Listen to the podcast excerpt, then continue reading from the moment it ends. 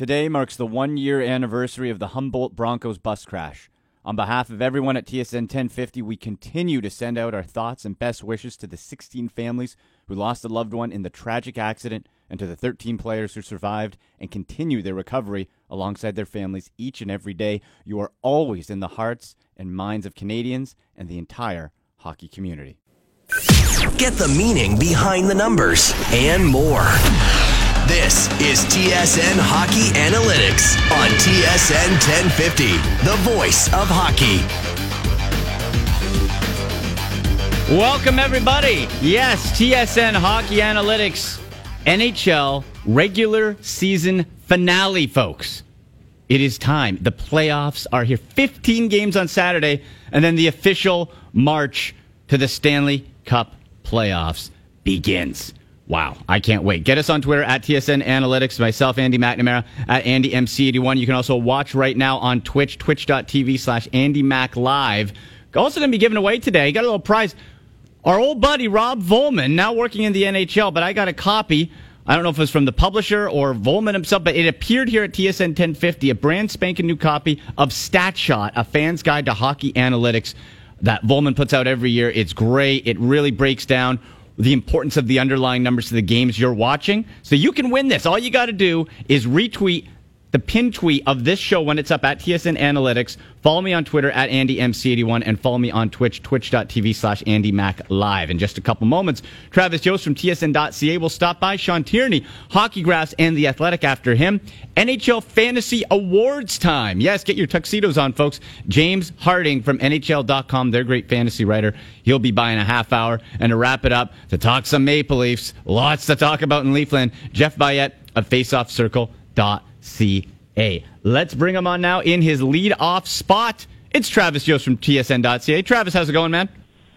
I'm doing good, Andy. How you doing? I'm doing well. It's time. It is time for the Stanley Cup playoffs, and I want to really dive into a couple of your articles from this past week. So I have a feeling if a Maple Leaf fan, they would love your piece talking about how the headline of your article, Offense Wins Championships in Today's NHL, because for Toronto, top five team in the league when it comes to goals scored per game. And we dive further into your article and discover that the top three teams in the NHL in scoring chance generation rates are, in ascending order, Vegas, Calgary, and number one on the list is Toronto. So is the Leafs offense so good that it's at the point where it'll mask defensive inefficiencies over a stretch of multiple games, like, say a seven-game series against Boston? Oh, that's a pretty big jump there, Andy. Hypothetical. Hypothetical. I think you raise a really good point here. The overarching theme of that piece, the piece from this week about offense winning championships, is there's a kind of a misnomer in that these Pittsburgh and Washington teams are completely different from the legacy teams that have won in the modern era, that being Los Angeles, Chicago, Pittsburgh previously, Boston. There are, 10. You look at the last 10 Stanley Cup winners, and they each have different lineups, they have different builds, they have different strengths, they have different weaknesses. So it's hard to find commonality other than these teams are very good. But the one true commonality that all of these teams shared is they were very, very, very good at generating dangerous attacking sequences. And I think teams accomplish it in a lot of different ways, right? We remember the LA Kings teams from 2011. They would dump and chase you to death. They would retrieve the puck on the forecheck, and they would generate chances like crazy. Teams like Pittsburgh and Washington more recently, that's more about, hey, how can we generate counterattacking opportunities? How can we find our premier shooters in the slot on 3-on-2, 2-on-1 rush sequences? There are a lot of different ways to generate offense in this league, and the key piece to me is, can you do it, right? And that's a bit of a loaded question, but if you look, the last 10 Stanley Cup winners, every single team has been about top five in the league, plus or minus, in generating scoring chances. That's pretty indicative. It's actually a much better predictor of a team's chance of winning a Stanley Cup than their ability to score goals, which is fascinating to me. But you raised the three teams, the big three, Calgary, Toronto, and Vegas. I don't think anyone would be surprised that those three are at the top of the list. Tampa Bay and San Jose are right up there, too. So that gives you a pretty sweet top five group that we're talking about here. But The thing with Toronto, and this is going to be the reality, is that they have a very, very good hockey team, and I really don't hold a lot of what's happened over the last month against them. There have been defensive questions all year. Clearly, they need to find a solution in the backup goaltending department this offseason, because that's been one of the big reasons they've struggled, combined with Freddie Anderson going through a bit of a slump there, too. Their offense can absolutely whitewash their defense. There is no doubt in my mind. The question, which you kind of alluded to, is can they do it against Boston? I would have much more confidence that they could do it, and I'm just picking teams arbitrarily, but if they played a Winnipeg or if they played a Washington or if they played a Pittsburgh, I truly think Toronto could score themselves, simply scoring themselves to winning a series. Boston has just this impressive resume of being able to slow down these types of offenses.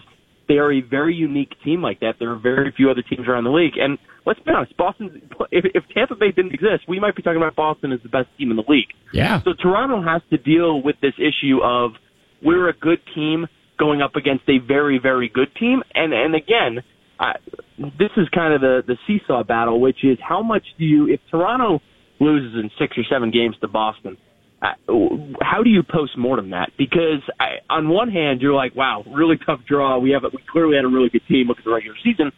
On the other hand, you've now had 3 years in a row and 4 years in Mike Babcock's tenure where they haven't won a playoff series. So that there's going to be change coming this summer regardless. But I got to be honest, in terms of matchups, that and the San Jose Vegas series, it's not going to – I hope they're back-to-back each night too, because those are going to be far and away the two best series that we have in the first round. Yeah, I'm with you there, man. And in conversation with Travis Yost on Twitter, at Travis Yost from tsn.ca. Let's get to it. It's, it was a little dicey for a time with the Columbus Blue Jackets. But, Travis, we talked about our admiration for GM Jarmo Kekalainen of the Jackets for his lack of fear he showed approaching the deadline, loading up on some big-name talent, holding on to both of his star-pending UFAs, Panarin and Bobrovsky. After last night's shootout win against the Rangers, Columbus is in the playoffs, and no one has to be nervous about Kekalainen sacrificing assets at the deadline just to have missed the postseason. So what do you feel is next for this group, Travis? Will it be a trade deadline shopping spree that results in a first-round exit, or with playoff matchups still to be determined, do you like Columbus's chances against either Tampa or last year's first-round opponent in Washington? Tampa's obviously the one you want to try to avoid. Yeah, yikes. Like, do you want $1 or do you want $10,000? They need to get... no team, it's kind of funny because we have all of our playoff teams, and it's just a lot of jockeying right now for playoff positions, but I don't know that any team has as much of an incentive to win and scoreboard watch this weekend than Columbus. I mean, they would be an underdog in a series against Washington, let's be honest, but that is a series where they have a shot. The Tampa Bay series would be absolutely brutal. And that's going to be true for anyone, right?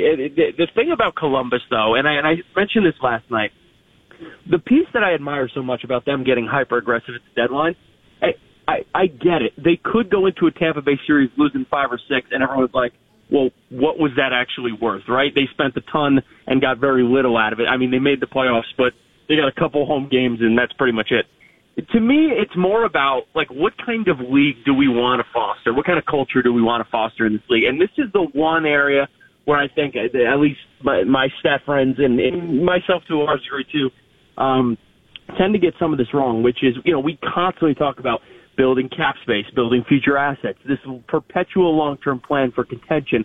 And, yes, that is absolutely the right way to build a long-term contender. But if you always think about it from that perspective, it almost becomes paralyzing, right? Like, especially this year. Like, think about, like, these mid-team, tweener teams that were sitting on the fence. You look around and you're like, well, we can't possibly beat Tampa Bay, so why don't we just sell everything? And I don't know that that's the type of NHL or league in general that we want, where it's basically 3 teams really making a push and, 28 or 29 teams when Seattle comes in that are like, no, we're going to wait a couple years. I think there's real merit to fostering competitiveness in this league. I think it is absolutely debatable about what Columbus spent to get some of these assets and whether it was the right way to do it. And I'm not saying that those aren't legitimate discussions. What I am saying is I'm glad they made the postseason, if only because if they missed it, can you know how the NHL is. The chilling effect that would have had, you would have heard for 10 years, well, don't forget what Columbus did. They spent on and didn't get anything out of it. Exactly. I'm just glad we don't have. I'm glad we don't have to hear that piece. It's great for the sport. It's great for the league. It's great for the trade deadline. It's great for us because we get to talk about these fun trades that happen and roster moves and acquisitions and whatnot. So again, not a big rooting interest in the playoffs for them one way or another. But I was glad to see him make it. Unfortunately, I will say this though. Montreal was one of the 16 best teams in the league. It's kind of a shame that they missed it. And, this is what happens when you have confidence and balance. Montreal deserved to make it. Tough to see them miss it. But keep an eye on them for next year. Huh? Not in this market, Travis. We're not shedding any tears over the Habs, brother. This is the rules. We're neutral against all.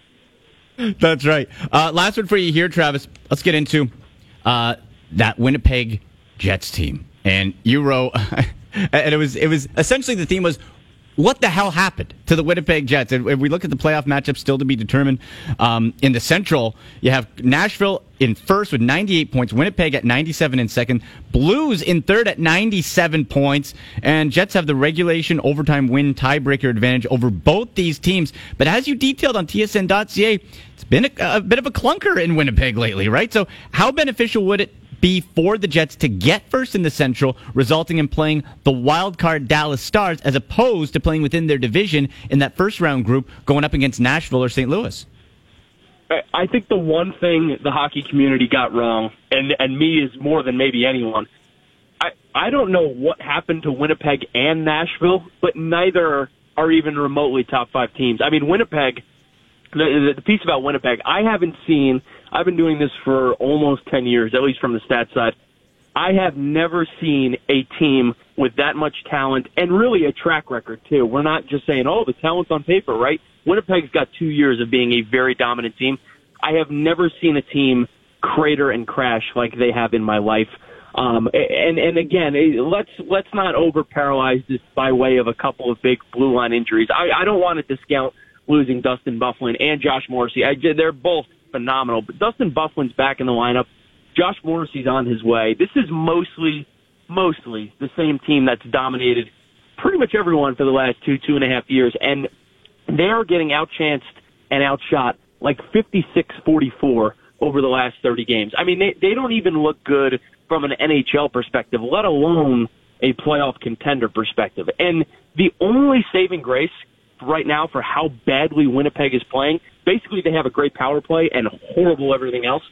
The only saving grace is that the one other team that's really taken a big step back, in my opinion, this year is Nashville. And if they can get a series with Nashville, they at least offer themselves the opportunity to kind of right this ship in what could be an entertaining first-round series, but I don't think that's nearly the type of series we thought we would get last summer. Now, again, back to your original question, to me, a doomsday scenario is St. Louis wins that division because, you know, maybe it does offer up Winnipeg the opportunity to get Nashville in the first round. But if St. Louis is going to have home ice in that advantage, the way the home ice advantage in a second round series, the way it would set up, I just don't have a lot of confidence in Winnipeg being able to win that series right now. And it has very little to do with St. Louis. I know the Blues have been fantastic of late. I'm just so bearish on the Jets right now. There's one stat that I'm just absolutely blown away by. Mark Scheifele, who I consider a superstar, and I don't think anyone would debate that, he's getting like 41% of the shots on the ice over the last 30 games. I cannot remember a superstar player on a good team getting those types of really, really, really just awful 5-on-5 performance numbers. My theory, and I wrote about it in the piece, for whatever reason, and I don't know what, there could be a million reasons why they've heartbroken. Their blue line is having an unbelievable difficulty getting the puck out of the defensive zone. The forwards aren't showing. A lot of it, what happens tends to be is either a defender's going to turn it over in the defensive third because he doesn't have the outlet passing to transition through the neutral, or he's throwing the puck off the boards and it's coming right back in. Not only does that create so much time against in the defensive zone, but it really eliminates or mitigates their star power and their offensive power because they can't get in the offensive zone frequently. So I Look, I have been bullish on Winnipeg for years, but I have really cooled on them of late. They're playing really, really, really bad hockey, and unfortunately, you play this type of hockey this late in the season, heading into the playoffs. More often than not, we see these teams get bounced and not right the ship. So, well, it's all going to start next week, last day of the regular season. 15 games in the NHL, and we will have this all sorted out by the end of the night. Travis, great stuff, buddy. We'll talk to you next week.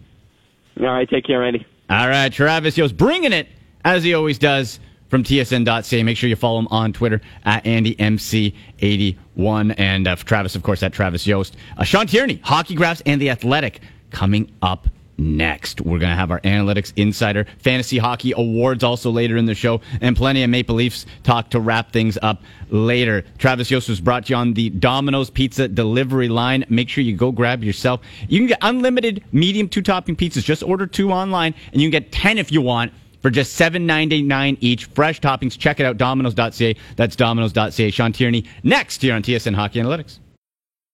If you're hungry, check out this great deal from Domino's. Unlimited two-topping medium pizzas for just $7.99 each. That's right, as many pizzas as you want with a minimum purchase of 2 pizzas. So stock up, dig in, and feed that hunger with unlimited two-topping medium pizzas. Perfect for the big game, a busy night with the family, or just because. Order online today at Domino's.ca and add on some great side dishes and dessert. That's Domino's.ca. Get the meaning behind the numbers and more. You're listening to TSN Hockey Analytics on TSN 1050, the voice of hockey.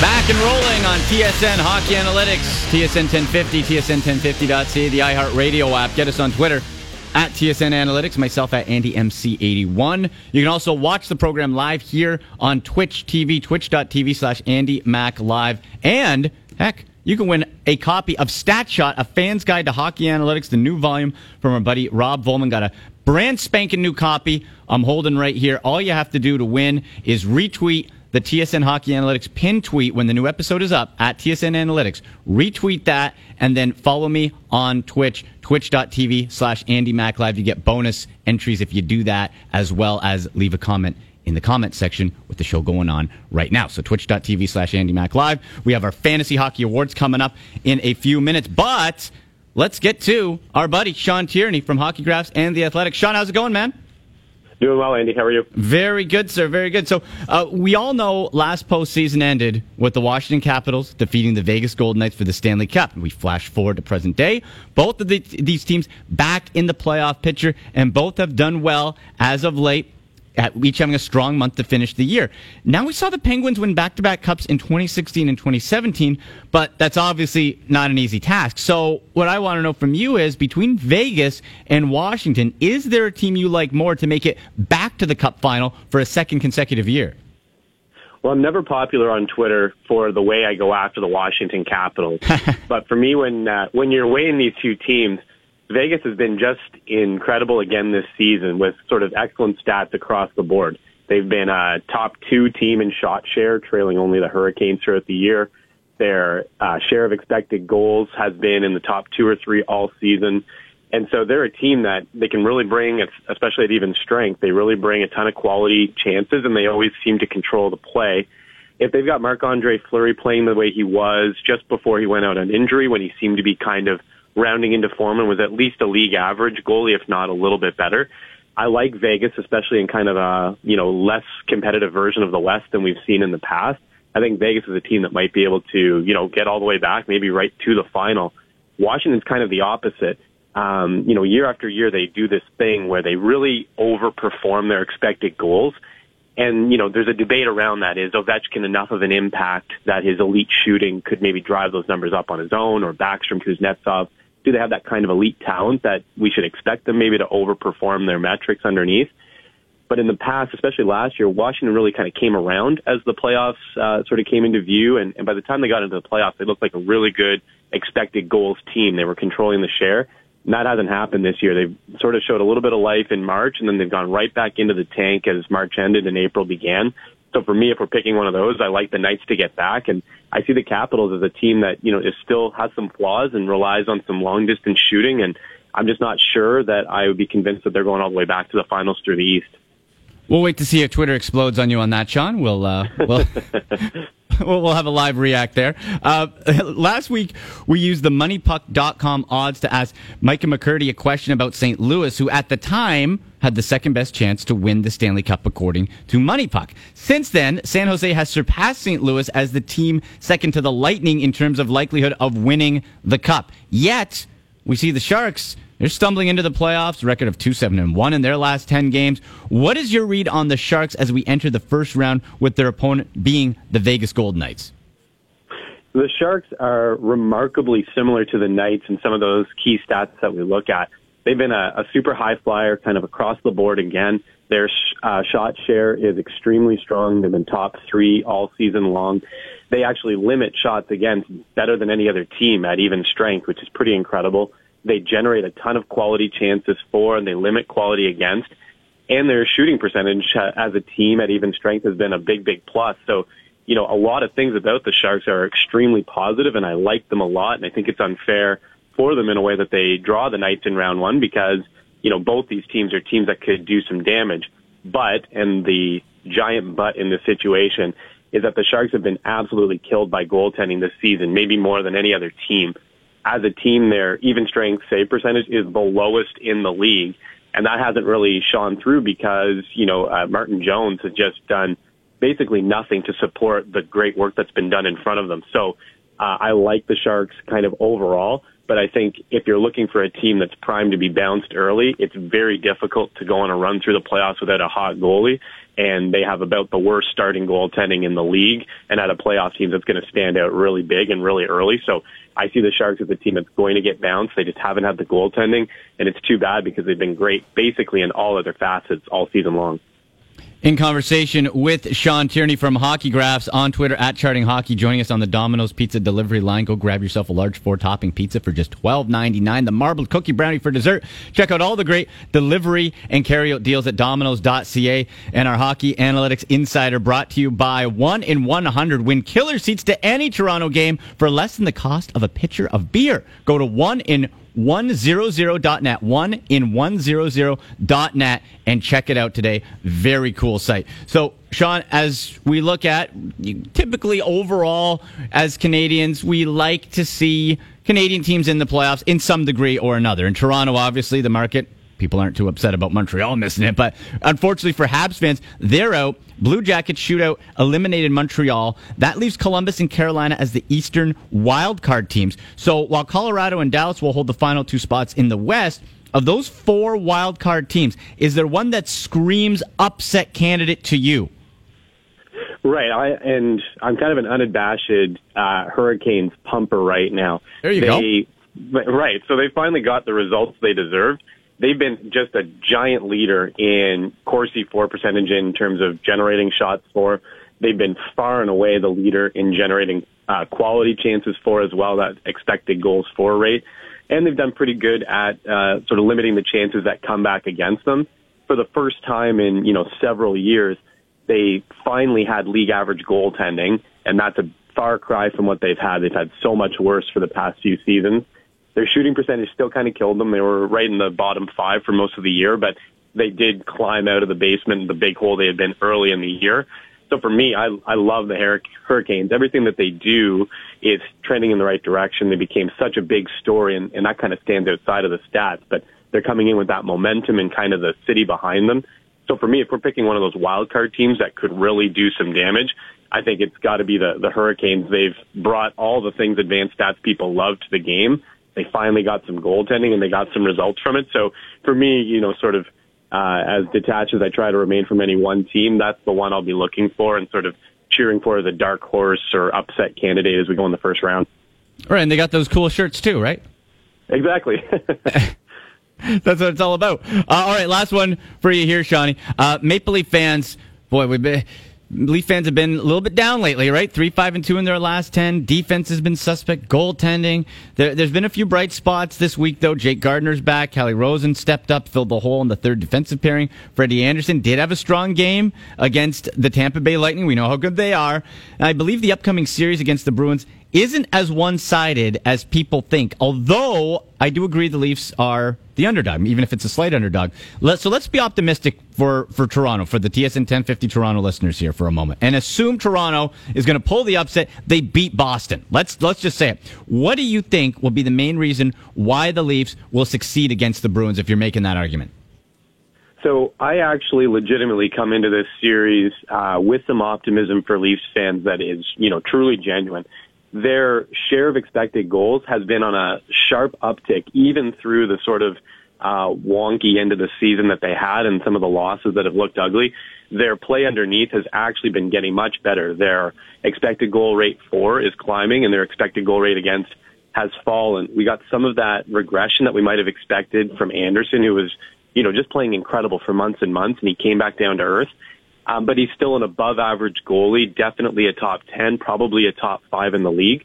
So if the Leafs are going to give the Bruins some trouble in the first round, it's going to fall on Anderson's shoulders, just like it has all season. The Leafs are a team that play fast. They can score with anybody. They generate tons of quality for, but they've been a team that continues to give up a ton of shots against and lots of quality against. They're that, sort of traditional, running with their pants on fire kind of team, where you're looking for offense and you don't mind giving up offense in return. If Anderson is that way above average goalie that he seemed to be for most of the year, the Leafs are going to give the Bruins, because the Bruins just don't run as deep offensively as the Leafs can. But if Anderson looks anything like average, the Leafs give up way too much against, and then it's going to be, maybe a gloomy and depressing series for Leaf fans. But I do see this as a series where the Leafs come in with depth. They have the scoring power to do it, and if Anderson looks like he did early in the season, I don't see this as an automatic win for the Bruins. I think the Leafs can pull it out. Good stuff, Sean. Thank you so much, buddy. We'll talk to you again very soon. Thanks, Andy. All right, there you go, Sean Tierney, Hockey Graphs on Twitter. Give him a follow at Charting Hockey. The charts Sean puts out are incredible, so check that out there. We're going to take the break. Fantasy Hockey Award time. We'll put on our tuxedos, get the award music going. James Harding, nhl.com fantasy writer, joins me next for the Fantasy Hockey regular season awards, and also some tips if you're still playing this weekend on DFS, getting ready for the Fantasy Hockey playoffs. All right, that'll be coming up next on TSN Hockey Analytics here on TSN 1050. Get the meaning behind the numbers and more. This is TSN Hockey Analytics on TSN 1050, the voice of hockey.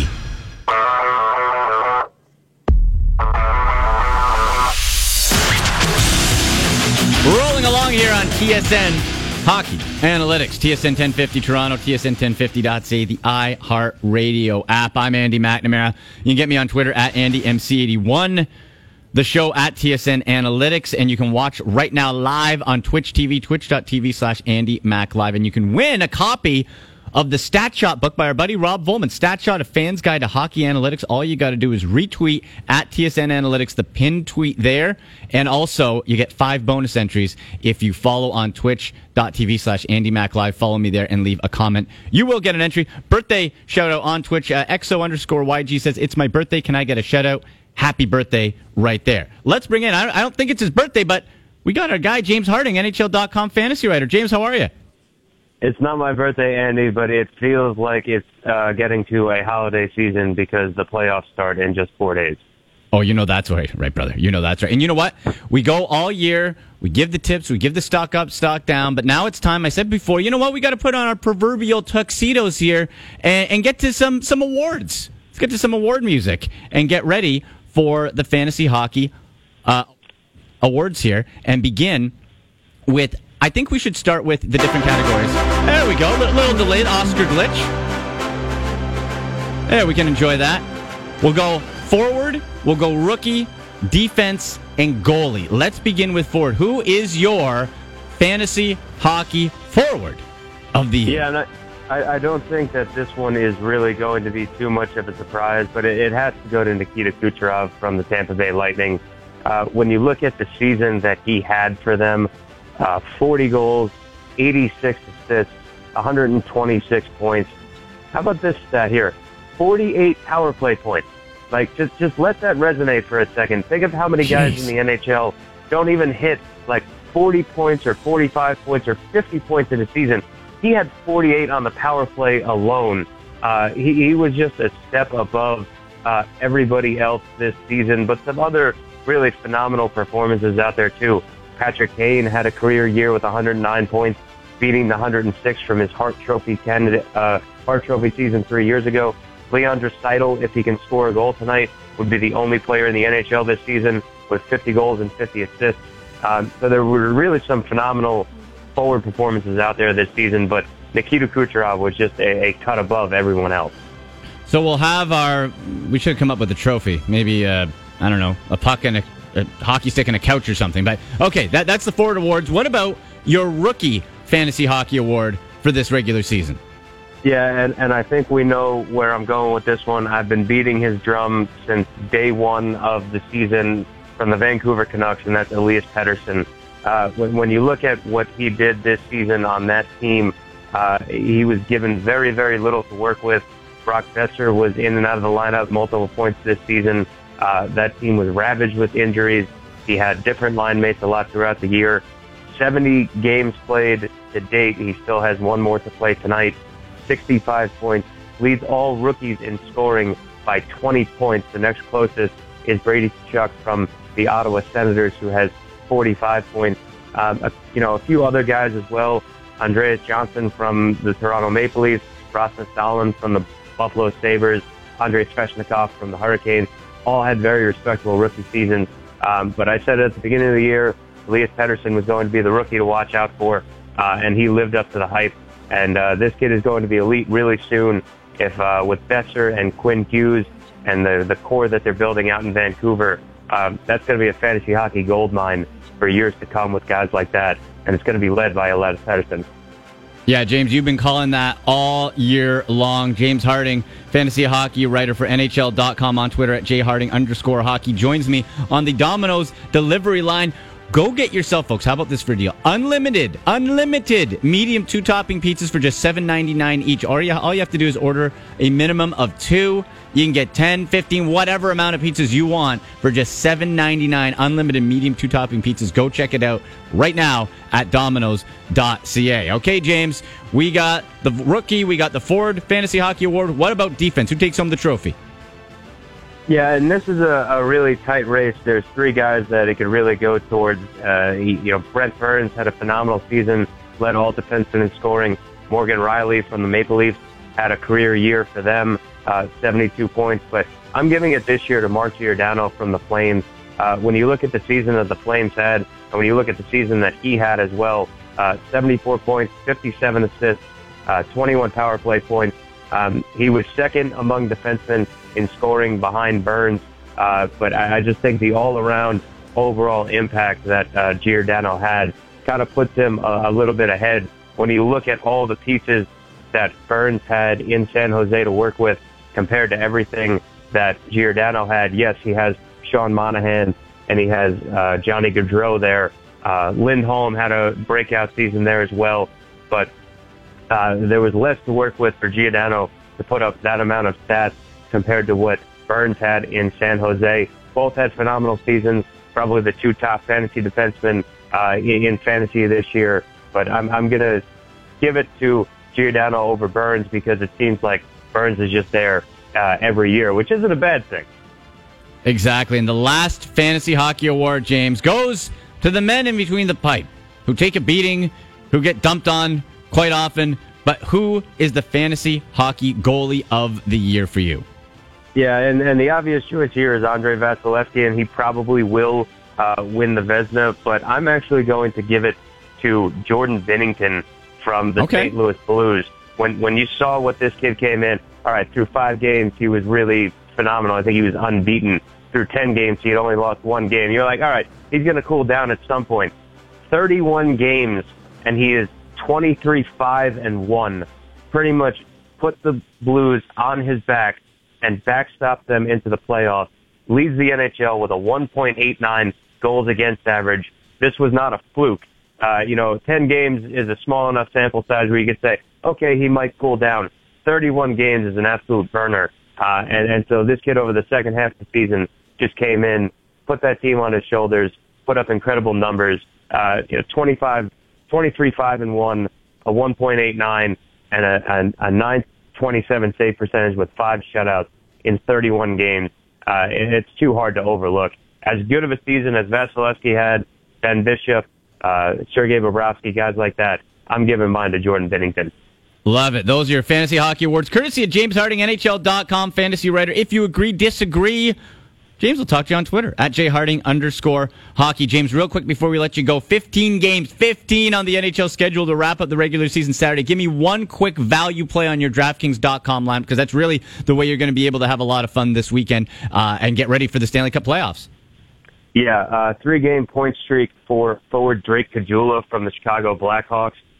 They have a tricky matchup tonight against Nashville, who's trying to win to secure the Central Division.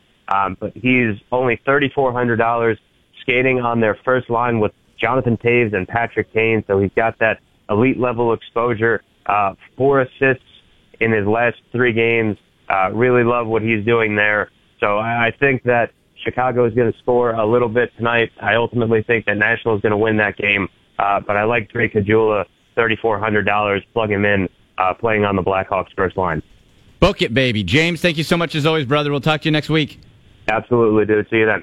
There he goes, James Harding, NHL.com fantasy writer on Twitter at @jharding_hockey. And folks, it is Masters Week. Yes, talking golf on TSN Hockey Analytics, but this is why. It's Masters Week, and FanshareSports.com is here to help you build your winning fantasy golf lineup. We talk about fantasy hockey, but fantasy golf, it's up and coming. It's really cool. Fanshare Sports saves you precious research time by linking you to a wide range of fantasy golf content from across the industry. So by tracking industry buzz and sentiment, only Fanshare Pro gives you the data you need to win. So you go to FanshareSports.com today, FanshareSports.com, to see who's getting the buzz for Augusta and the Masters. You get 20% off any Fanshare Pro subscription using promo code ANDY, A-N-D-Y, promo code ANDY. You get 20% off your Fanshare Pro subscription. So do it. Get into fantasy golf. Enjoy the Masters even more. Get that bit of advantage with FanshareSports.com. We'll step aside. Be back to wrap up the show. Jeff Veillette from FaceOffCircle.ca. Maple Leaf conversation aplenty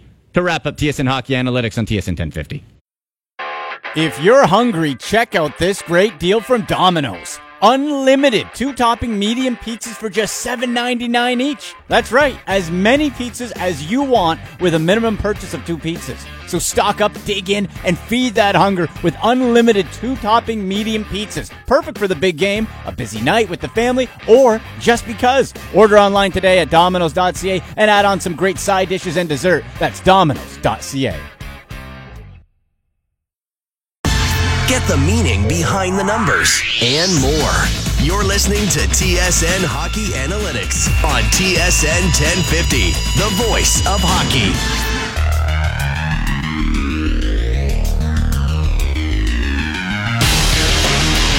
Back to wrap up TSN Hockey Analytics on TSN 1050 Toronto, the iHeartRadio app, tsn1050.ca on Twitter. Follow the show at TSN Analytics, myself at AndyMC81. And you can win a copy of StatShot, a fan's guide to hockey analytics by our buddy Rob Vollman, by simply retweeting the pin tweet at TSN Analytics and following me on Twitch, twitch.tv/AndyMacLive, where you can watch the show live now. Follow me there, leave a comment, and you'll be entered to win the book.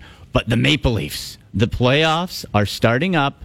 And we knew it was going to be against the Boston Bruins for forever now. But let's get into a little bit of the underlying storyline as we approach the postseason. Jeff Veillette from FaceOffCircle.ca joins me. Jeff, how are you, man? Fantastic. Just got into Montreal. Going to be at the game tonight. It's going to be a cool way to wrap up the season. Absolutely good. Enjoy yourself there. But before we get into the playoff series with the Bruins, let's get into the weird situation at Leafs practice yesterday. First, Michael Hutchinson recalled from the Marlies. Then Garrett Sparks wasn't on the ice. Then Sparks' stall in the locker room wasn't there anymore. Like, was he gone? What happened? Then head coach Mike Babcock announced that Sparks will be away for 10 days working with the Leafs goalie coaches on building his game back. And many read Sparks making the team in October, resulting in veteran Curtin McElhinney, of course, being waived, as GM Kyle Dubas sort of vouching for his young guy that came up through the Leafs system with the Marlies. And when a team is as good as the Leafs, The little things become the issues, which is, I think, the case here, Jeff, with the backup goalie situation. How has your opinion evolved on Sparks throughout the season? Yeah, I mean, to be honest, I think this is a bit of an over-discussed topic, especially as we get to the playoffs.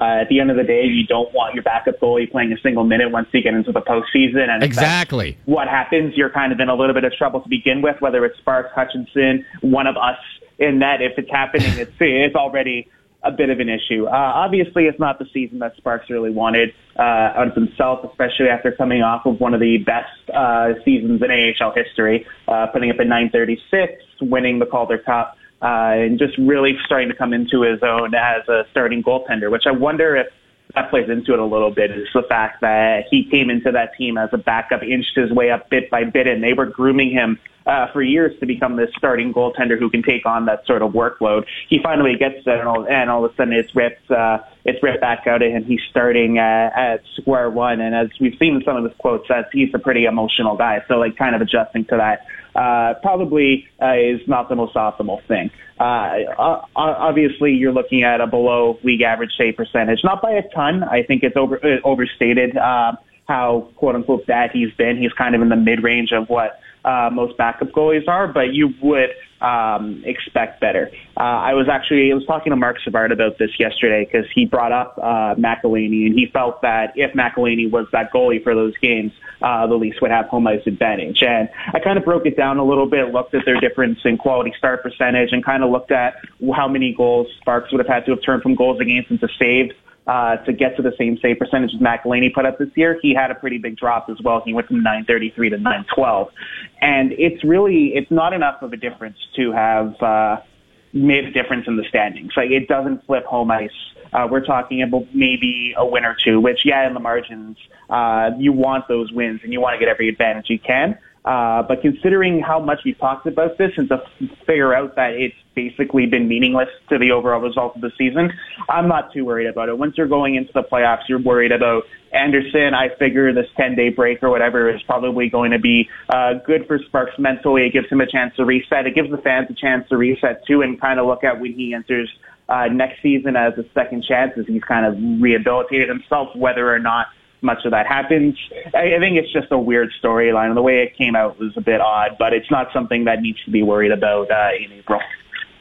Yeah, I like that, Jeff. Yeah, if your backup goalie's going, that is a storyline, you're in more trouble than you think there. In conversation with Jeff Veillette from faceoffcircle.ca, joining me on the Domino's Pizza delivery line. Go to domino's.ca today, folks. Unlimited medium two-topping pizzas for $7.99 each. You order a minimum of two. Every pizza after that, you unlimited, right? 5, 10, 20, whatever. Two topping pizzas, unlimited mediums for $7.99. You get all the great side dishes, cheesy bread, a marble cookie brownie for dessert. Check it all out at domino's.ca. All right, Jeff, so before we get into the specifics of the Leafs lineup, how do you feel big picture about this Leafs-Bruins series? I try to be optimistic. We have Uncle Leaf 60 on Twitch saying he's the biggest Leaf homer, but he thinks they'll be out-physicaled by the Boston Bruins for the Maple Leafs. How do you see this series unfolding? I wouldn't worry too much with the physicality part. I think something that a lot of Leaf fans don't seem to get is that even in Boston, they're talking about that team being one of the softer Bruins teams. I think there's such an association with the crest, with the history, that everyone's like, oh, yeah, it's still the big, tough Bruins. But they're not particularly big. They're not super tough anymore. They don't hit a ton outside of one of their lines. And then you kind of look at the matchups and I mean, for starters, I think last year's series was a winnable one. I think that there were a few cases of bad luck, a few cases where Anderson didn't have great nights, but mostly I thought it was a tactical victory by the Bruins. Not so much the actual total talent level, but Boston did a really good job of kind of suffocating Toronto's defensive breakout. It was very obvious that the left side defensemen were always going to go for the carry or the pass. The right side defensemen were always going to go for the dump in. So you kind of let them punt the puck on that side. You always force the guy on the left. It really suffocated the Leafs and made it so they couldn't make constructive plays. I think if Toronto can address that, and a call-up like Callie Rosen, who I know we're talking about in a little bit, might be a piece that can help with that, or if Justin Hall gets a couple more reps in. Obviously, getting Jake Gardner and Travis Dermott back in time makes a world of difference too. If they can keep the defense corps more mobile, more creative, that's really helpful.